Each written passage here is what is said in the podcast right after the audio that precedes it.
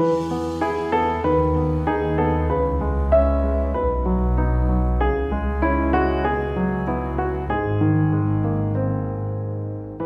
thân mến, nhiều người quan niệm rằng kiếp trước phải ngoái đầu nhìn nhau đủ 500 lần thì kiếp này mới có cơ may gặp lại.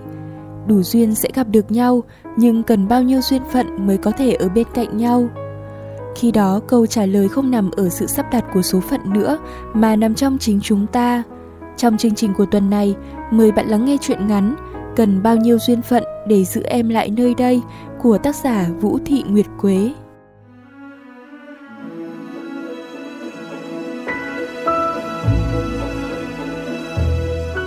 Thời tiết thành phố Prague mùa này rất dễ chịu, dễ chịu đến mức tôi đã quên đi mình cáu kỉnh như thế nào khi chỉ vài tuần trước vì mỗi sáng phải dậy thật sớm và lao ra đường với cái mũi nhạy cảm đỏ ửng, không ngừng hắt xì vì lạnh trong màu tuyết phủ trắng xóa cả thành phố. Thật lạ một điều là cái mùa đông khi nàng thời tiết tỏ ra khó ở, chúng tôi lại không được nghỉ mà phải cày cuốc hơn châu để ôn thi cuối kỳ. Đến giờ, khi ngoài đường nắng thanh thanh vàng mật và bầu trời trong đến mức nếu mà tôi to hơn chút, tôi có thể soi lên đó thì chúng tôi được nghỉ xuân. Nhưng than vãn là một chuyện, thời tiết như vậy quả là phí phạm nếu tôi không trang điểm xinh đẹp ra đường và dạo quanh treo gẹo Bra một vòng. Tôi lần đầu biết đến Bra khi còn là một cô bé tuổi 18, loay hoay với ước mơ kiếm học bổng du học trời Tây và nàng thơ của Cộng hòa Séc hiện ra kịp thời và đúng lúc để đánh gục tâm hồn tôi trong một nốt nhạc với vẻ an bình và cổ kính.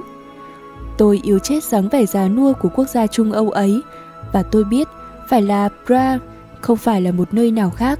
Chính là bra trái tim của siếc mới lấp đầy được mảnh ghép tôi còn thiếu trong cuộc đời mình.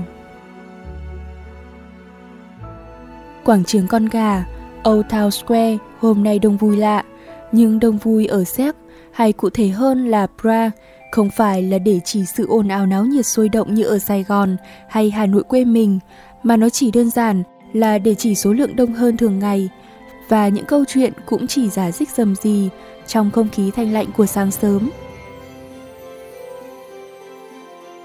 Giờ còn quá sớm để mọi người nghiền cổ lên chờ con gà bằng vàng nhảy ra khi chuông điểm 12 giờ trưa, vì mọi sự chú ý, đám đông đều đổ dồn cả vào những gánh nhạc đường phố, tìm cho mình vài giai điệu hay ho. Còn tôi là ngoại lệ, tôi lang thang trong đám đông, tìm tòi những anh chàng điển trai để ngắm, hoặc chụp ảnh up lên Facebook cho chị em ở nhà ngắm cùng. Tâm hồn yêu cái đẹp, tôi chưa bao giờ không có, và tôi luôn tự hào là người rộng lượng biết chia sẻ để cái đẹp có thể lan tỏa và được nhiều người biết đến. Ở vùng đất thủ đô Pra, nơi tinh hoa nhân loại hội tụ này, quả không khó để ra đường và chụp một vài post ảnh những anh chàng điển trai hay cô nàng xinh gái. Nhưng phải chụp lén, vì hành động chụp trộm của tôi với họ là bất thường, rằng thật bất lịch sự nếu tôi chụp ảnh họ mà không xin phép. Và thậm chí họ có thể thưa kiện tôi vì tội xâm phạm hình ảnh cá nhân của họ lắm chứ. Có điều, dù chụp rất nhiều, nhưng hên là tôi chưa bao giờ bị ai kiện cả. Phần lớn là vì ít bị phát hiện, hoặc có phát hiện ra thì họ cũng chỉ mỉm cười rất hòa nhã, tiến đến hỏi lý do mà thôi. Quen tay, lần này tôi cũng giơ ống kính lia vòng vòng để tìm kiếm một anh chàng soái Tây, và không bao lâu, lọt vào khung hình của tôi một nụ cười rất tươi với ánh mắt màu xanh ngọc và mái tóc màu nâu hung rực lên dưới nắng. Tôi biết mình không có lý do gì để do dự nữa, Tôi bấm máy thật nhanh để lưu lại khoảnh khắc xuất thần đó. Có lẽ là cảm ứng được có ông kính hướng về mình, anh chàng nhanh chóng quay lại tìm kiếm và ngạc nhiên khi thấy tôi đang dương máy về phía mình. Anh ta bối rối cúi đầu đắn đo một lúc, nói với bạn anh kế bên điều gì đó rồi tiến lại gần phía tôi. Tôi biết mình bị phát hiện, cũng không lùi mất mà ngược lại đường hoàng đứng đó mỉm cười chờ anh ta tiến gần. Khi khoảng cách giữa chúng tôi đủ gần để có thể giao tiếp, và đủ xa để giữ lịch sự giữa những người lạ. Anh ta nở nụ cười tươi lần nữa, chia tay ra và nói với tôi bằng âm giọng tiếng Anh truyền mực khàn khàn. Chào em, thời tiết hôm nay thật đẹp. Tôi là Ryan, rất vui được làm quen. Xin chào, tôi là Kylie, rất vui được gặp anh. Tôi đáp lại cũng kiểu cách, y như mấy mẫu hội thoại điển hình mà sách dạy tiếng Anh viết nhan nhàn, nhủ thầm cảm giác như mình đang quay trở lại ngày bập bẹ tiếng Anh học giao tiếp vậy. Có lẽ vẻ mặt của tôi lúc bất giác nghĩ thầm quá khôi hài, anh chàng lại bật cười lần nữa, Và khi ánh mắt tôi lia sang phía anh, anh ta cũng đằng hắng ngăn điệu cười và vào chủ đề chính với tôi sau mấy câu chào khách sáo. Kylie à, vừa rồi tôi đứng ở bên kia đường, có thấy em giơ máy ảnh về phía tôi. Có thể hỏi vì sao lại chụp tôi không, nhấp ảnh ra. Những câu hỏi kiểu này tôi cũng không cần động não suy nghĩ mà miệng đã tự động đáp lại theo mẫu câu đã nói cả chục lần mỗi khi chụp trộm bị phát hiện. Ây, thực sự xin lỗi anh, tôi có tật thích chụp ảnh con người và phong cảnh tươi đẹp ở thành phố này. Vừa đúng lúc ống kính bắt gặp được khoảnh khắc tự nhiên của anh nên vô tình bấm máy. Anh có muốn xem ảnh không? Nó thực sự rất đẹp đấy. Và yên tâm, tôi sẽ chỉ sử dụng tấm ảnh để góp thêm vào bộ sưu tập của mình, chứ không có mục đích xấu gì. Nếu anh không đồng ý, tôi có thể xóa ngay. Vậy sao? Tôi không chỉ muốn xem mình bức ảnh của tôi, mà còn muốn xem cả album em đã chụp về Paraguay quê hương tôi đấy. Có thể chứ? Chết thật, tôi chưa gặp tình huống này bao giờ. Bình thường nói câu đầu xong là kiểu gì họ cũng chỉ cười cho qua, hoặc hứng thú thì xem ảnh và thảo luận về lịch sử văn hóa Séc với tôi vài câu thôi. Làm gì có ai đòi xem cả album. Nhìn tôi giống người đi đâu cũng treo album trên người à. Mà có xem thì cũng chỉ toàn ảnh những anh chàng điển trai, phong cảnh chỉ là yếu tố phụ. Tôi giật thót trong lòng, nhưng ngoài mặt lại tỏ vẻ thành thật gãi đầu đáp. Xin lỗi, tôi không mang theo album đó, chỉ có thể cho anh xem ảnh tôi chụp anh thôi. Nếu anh không muốn, tôi có thể xóa. Còn chưa kịp nói hết câu, anh chàng đã nháy mắt tinh quái cười với tôi bảo. Không sao, cho tôi cách liên lạc với em. Tôi muốn hẹn cùng em trao đổi về đất nước và con người quê hương tôi. Tôi thật sự muốn biết điều gì đã khiến một cô gái châu Á như em có tình yêu với sắc như vậy. Không phiền em chứ? Dù lòng tôi rất muốn đáp rằng đúng là phiền to, đầu óc thì quay mòng mòng toát mồ hôi tìm cách ứng phó. Phen này kiếm ảnh mạng đưa cho anh ta chắc. Nhưng vẻ mặt lại thản nhiên biểu hiện vui mừng trao đổi số điện thoại với anh ta. Quỷ thật còn cách gì nữa đâu. Hai ngày sau đó, tôi cứ thấp thỏm lo âu chờ cuộc gọi của Ryan. Thậm chí còn bắt đầu công cuộc com nhặt ảnh chụp phong cảnh của Bra từ lũ bạn đại học để nếu anh ta có hỏi đến còn có cách ứng phó. Đến ngày thứ ba, lời cầu nguyện đều đặn rằng Ryan hãy quên tôi đi mỗi tối trước khi đi ngủ đều vỡ tan thành bong bóng khi tôi nghe giọng khàn khàn quen thuộc kiểu cách ở đầu dây bên kia. Xin hỏi đây là số của Kylie phải không? Quán cà phê Rosie là một ngôi nhà lớn bằng gỗ. Trước cửa có treo lủng lẳng hai chiếc chuông bạc nằm trong con ngách nhỏ ven sông Vintava. Nhìn thẳng ra cây cầu Charles nổi tiếng là chứng nhân lời ước nguyện tình yêu lãng mạn bậc nhất của Séc. Sở dĩ tôi có mặt ở đây vào lúc trạng vạng này chỉ bởi cú điện thoại chết tiệt của Ryan có trí nhớ dai rằng hẹn thảo luận về quê hương tươi đẹp của anh ta. Tôi nhìn qua tấm kính khung cảnh đẹp như mộng của thành phố lúc lên đèn, rực rỡ tráng lệ và mờ ảo. Dù đã sống ở đây hơn 3 năm, nhưng đôi lúc nhìn những khung cảnh quen thuộc đã ngắm cả trăm nghìn lần ấy, vẫn bất giác chìm đắm cảm thán không dứt ra được. Vô thức lại nhớ đến quê nhà, nơi con sông cũng rộng lớn mênh mông và thành phố thì lộn xộn, ồn ào và náo nhiệt theo cách rất riêng mà ở Bra cổ kính đáng mến nơi này tôi không bao giờ có thể tìm thấy. Yêu Pra, cũng yêu thành phố quê nhà và biết đâu sau này sẽ yêu thêm một vài thành phố khác nữa. Đôi lúc tôi hay phớt lờ, nếu bất chợt nghĩ đến chỉ còn vài tháng nữa học xong, tôi sẽ quay về, ở lại hay tiếp tục khám phá những vùng đất khác. Nhưng lần suy nghĩ này không cần tôi tự lừa mình lảng tránh nữa. Cánh tay chạm nhẹ vào vai tôi đã kéo tôi ra khỏi những luồng tư tưởng hỗn loạn. Tôi nhìn thấy Ryan đi về phía ghế đối diện với tôi. Vẫn nụ cười tươi rạng rỡ, đôi mắt xanh ngọc và màu tóc trầm hơn dưới ánh đèn dịu dịu của quán cà phê. Anh ta nhanh chóng chào hỏi tôi. Tỉnh lại sau cơn hỗn loạn bần thần, trong hương nước hoa thoang thoảng, phảng phất sau cánh tay anh ta chạm nhẹ vào vai tôi. Tôi ngẩng đầu, lần đầu tiên cười thật chân thành tươi tắn với anh ta. Cũng lần đầu tiên ngắm nhìn anh ta thật kỹ. Ryan thực sự rất đẹp trai, nét đẹp cuốn hút của người châu Âu đi cùng phong cách ăn mặc lịch lãm, tử tế khiến tôi có cái nhìn thiện cảm thực sự về anh chàng. Lần này anh ta mặc sơ mi xanh nhạt và quần jean, không còn quần rộng và áo hot DI bụi bặm như lần đầu gặp nữa. Chúng tôi bỏ qua màn giới thiệu bản thân và trò chuyện cứ như thể chúng tôi là những người bạn thân thiết lắm, hôm nay mới có dịp gặp mặt vậy. Ryan là một anh chàng thân thiện và hài hước, tôi cũng không phải kẻ ít nói, vì vậy chúng tôi nhanh chóng cuốn hút lẫn nhau vào những câu chuyện phiếm về đất nước, con người và văn hóa của quê hương cả hai. Và khi tôi có ảo giác rằng Ryan thực ra là một người bạn thân mà tôi đã lãng quên mất, nay tìm lại được, vui mừng như gặp tri kỷ trên đất người, Bỏ qua mọi bất mãn ban đầu với anh ta thì Ryan hóm hình gợi lại lý do chúng tôi có cuộc hẹn hôm nay. Kylie, tí nữa thực quên, em không định cho tôi xem bộ sưu tập ảnh về đất nước và con người xét qua ống kính của em sao? Mặc dù lý trí nói cho tôi biết, Ryan không thể nào biết sự thật rằng bộ sưu tập ảnh về đất nước, con người Séc chỉ là cái ngụy trang cho bộ sưu tập những anh chàng điển trai ở Séc. Đúng nghĩa nhưng về mặt cảm tính, Nhìn thấy nét tinh quái trêu chọc trên khuôn mặt anh chàng, tôi có sự cảm như anh ta biết hết mọi chuyện của tôi vậy. Cho rằng Ryan cũng đã khá thân thiết với mình, tôi bèn thành thật tin theo trực giác. Lôi ra thẻ nhớ chứa đựng bộ sưu tập những anh chàng điển trai tôi chụp được trong 2 năm sống ở Pra. Xin lỗi anh, lúc đầu lừa anh đấy, không có bộ ảnh phong cảnh, văn hóa gì hết. Tất cả là ảnh của những anh chàng điển trai em chụp trong hơn 3 năm ở đây. Anh vừa mới được vinh dự gia nhập đó. Vừa nói tôi vừa lướt ảnh cho anh xem. Ryan thoáng tỏ ra ngạc nhiên, rồi chăm chú xem ảnh và cuối cùng anh ta ngẩng lên nhìn tôi cười thật tươi. Anh ta vỗ vai tôi rồi nói: "Cô gái can đảm, dám nói ra sự thật và nhận lỗi." Nếu em nói thật, phải chăng anh cũng nên nói thật đi? Có phải anh biết điều gì đó về album bí mật này của em không? Lạy Chúa, cô gái châu Á nào cũng đều thực sự rất nhạy cảm và thông minh. Ừm, đúng vậy. Tôi đã tình cờ gặp em nhiều lần rồi. Hừm, để nhớ xem nào. Trên cầu Charles, chỗ quảng trường con gà. À đúng, cả lâu đài Broadway nữa. Nhiều nhất là quảng trường đó. Anh nhìn tôi, nhấp ngụm cà phê đen đắng và tiếp tục cười nói. Lúc đầu tôi cũng không để ý đến cô gái tóc đen mắt đen là em. Sau vì em hay chụp trộm bạn tôi và những người xung quanh, tôi tò mò thì thấy những người em chụp đều có một điểm chung – Điểm chung là giống như tôi, đẹp trai. Tôi giờ khóc giờ cười, giơ tay đầu hàng. Em sai lầm rồi, chụp sai người rồi. Ryan, anh bớt bớt dùm em đi. Ryan chỉnh sửa cổ áo, nghiêm chỉnh ngồi thẳng lại.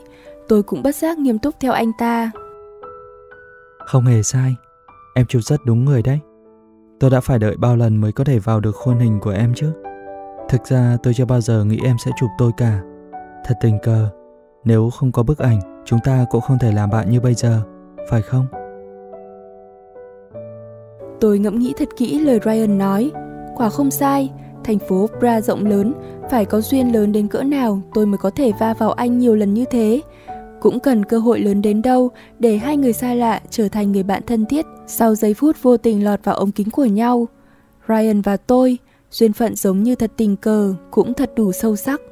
Tôi không ngừng cảm thán thế giới này kỳ diệu, rằng ngoài kia liệu có nhiều người nhờ duyên phận trở thành quen thân như chúng tôi không nữa. Tôi nháy mắt với Ryan, cười thật tươi. Ryan, anh vừa nói muốn học tiếng Việt phải không? Vậy từ đầu tiên em dạy anh, anh cũng phải nhớ kỹ nhé. Đó là hai chữ duyên phận. Nào đọc theo em, lát sẽ giải thích cho anh nghĩa của nó. Hôm nay là chủ nhật, là ngày cầu nguyện của Ryan tại nhà thờ. Anh ta nằng nặc đòi tôi phải thức dậy sớm để đi theo anh, dù rằng tôi nói đã từng tham dự nghi lễ buổi cầu nguyện rồi và tôi không có hứng thú với tôn giáo lắm. Ngồi trên băng ghế của nhà thờ, chắp tay như con chiên ngoan đạo và gà gật, tôi nghe thấy Ryan thì thầm vào tai tôi. Này, đừng có giờ trò nhá. Tôi biết thừa là em nhắm mắt để ngủ, chứ chẳng hề cầu nguyện. Mau mở mắt ra đi. Anh có thể cầu nguyện thành tâm và mặc kệ tôi được chứ Dù sao tôi cũng đâu có theo đạo Tôi giờ giọng ngái ngủ vì lúc sáng bị đánh thức sớm quá Dù sao cũng không sợ Ryan giận vì chúng tôi đã quá hiểu tính nết của nhau Anh thừa biết phút trước tôi có thể oh my god Nhưng phút sau có thể lập tức niệm A-di-đà Phật, thần linh ban phước, Hallelujah Thậm chí lúc cuống quá tôi sẽ gọi tất cả Ryan mỉm cười bất đắc dĩ nhìn tôi, chắp tay lại và không nói gì nữa. Tôi coi đó là sự chịu thua của anh, nhưng bất chợt anh nghiêng người sang tôi rồi nói. Tôi chỉ muốn cho em thấy vẻ đẹp của một tôn giáo, cũng là kết tinh của văn hóa. Chẳng phải em vẫn luôn yêu thích và tìm hiểu về văn hóa à? Sao lại bỏ qua một vẻ đẹp hiển hiện và giàu giá trị như tôn giáo chứ? Tôi im lặng nhìn anh, bất giác chăm chú vào nghi thức nghi lễ của buổi cầu nguyện hơn. Kết thúc buổi lễ, chúng tôi đi dọc theo hành lang nhà thờ. Ryan im lặng suốt quãng đường, thật không giống anh của ngày thường. Tôi cũng kiên nhẫn sóng vai với anh, nhìn nền đá đen bóng dưới chân và những bức tường cao chót vót của lối kiến trúc cô thích làm con người có cảm giác nhỏ bé và choáng ngợp khi đứng cạnh, cho đến khi anh lên tiếng. Kylie, em đã từng kể với tôi rằng em đến với xác, đến với thành phố Paraguay này. Thậm chí gặp tôi cũng là duyên phận. Vậy em có thể cho tôi biết tôi cần bao nhiêu duyên phận để giữ em ở lại thành phố này với tôi không? Còn như anh từng khen những cô gái châu Á anh từng gặp đều thông minh và nhạy cảm, xem ra anh cũng vậy.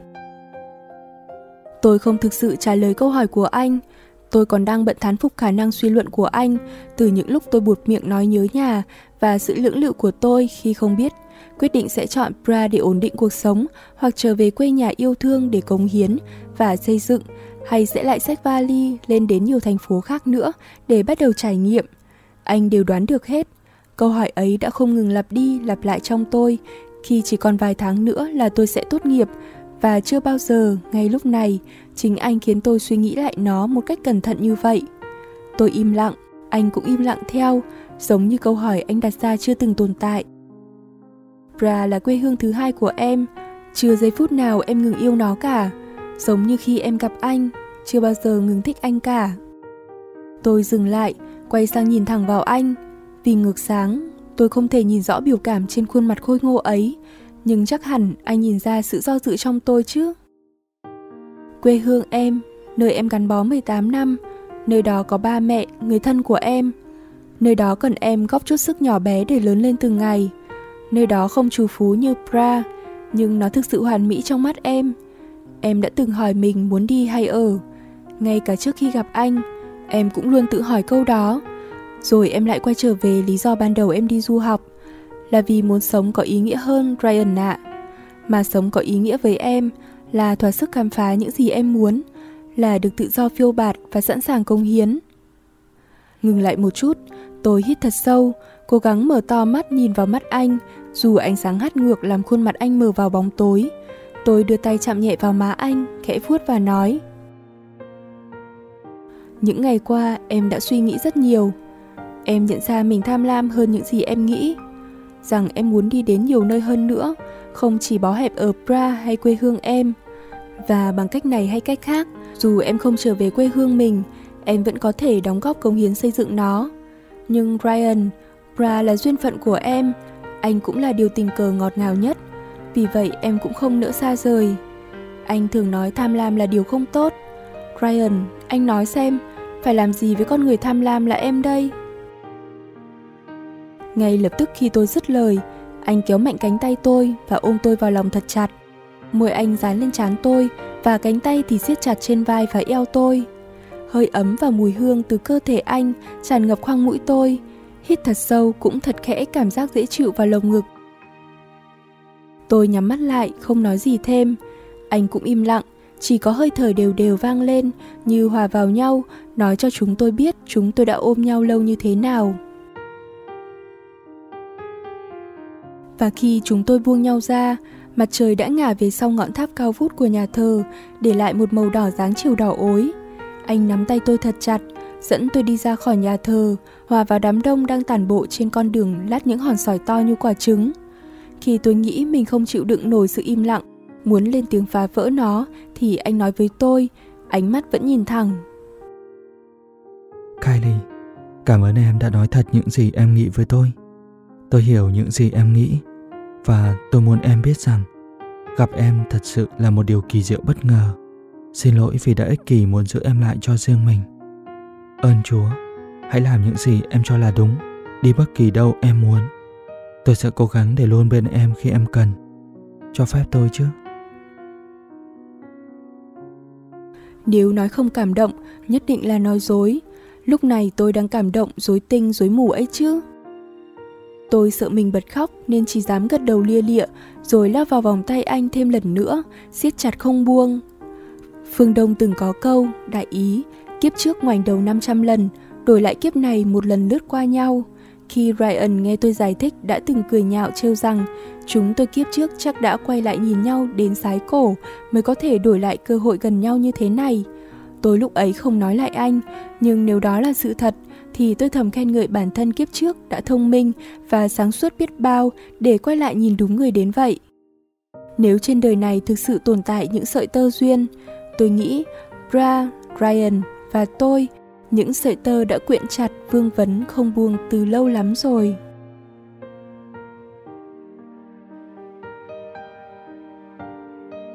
Bạn vừa lắng nghe chuyện ngắn Cần bao nhiêu duyên phận để giữ em lại nơi đây được gửi đến từ tác giả Vũ Thị Nguyệt Quế. Nếu bạn muốn chia sẻ những tâm sự, sáng tác của mình đến chương trình, mời bạn truy cập website blogradio.vn, đăng nhập và gửi bài. Bạn cũng có thể tương tác với nhóm sản xuất bằng cách truy cập fanpage facebook.com gạch chéo yêu blog Việt. Chương trình được thực hiện bởi nhóm sản xuất blogradio.vn qua giọng đọc TT Tuấn Anh. Xin chào tạm biệt và hẹn gặp lại!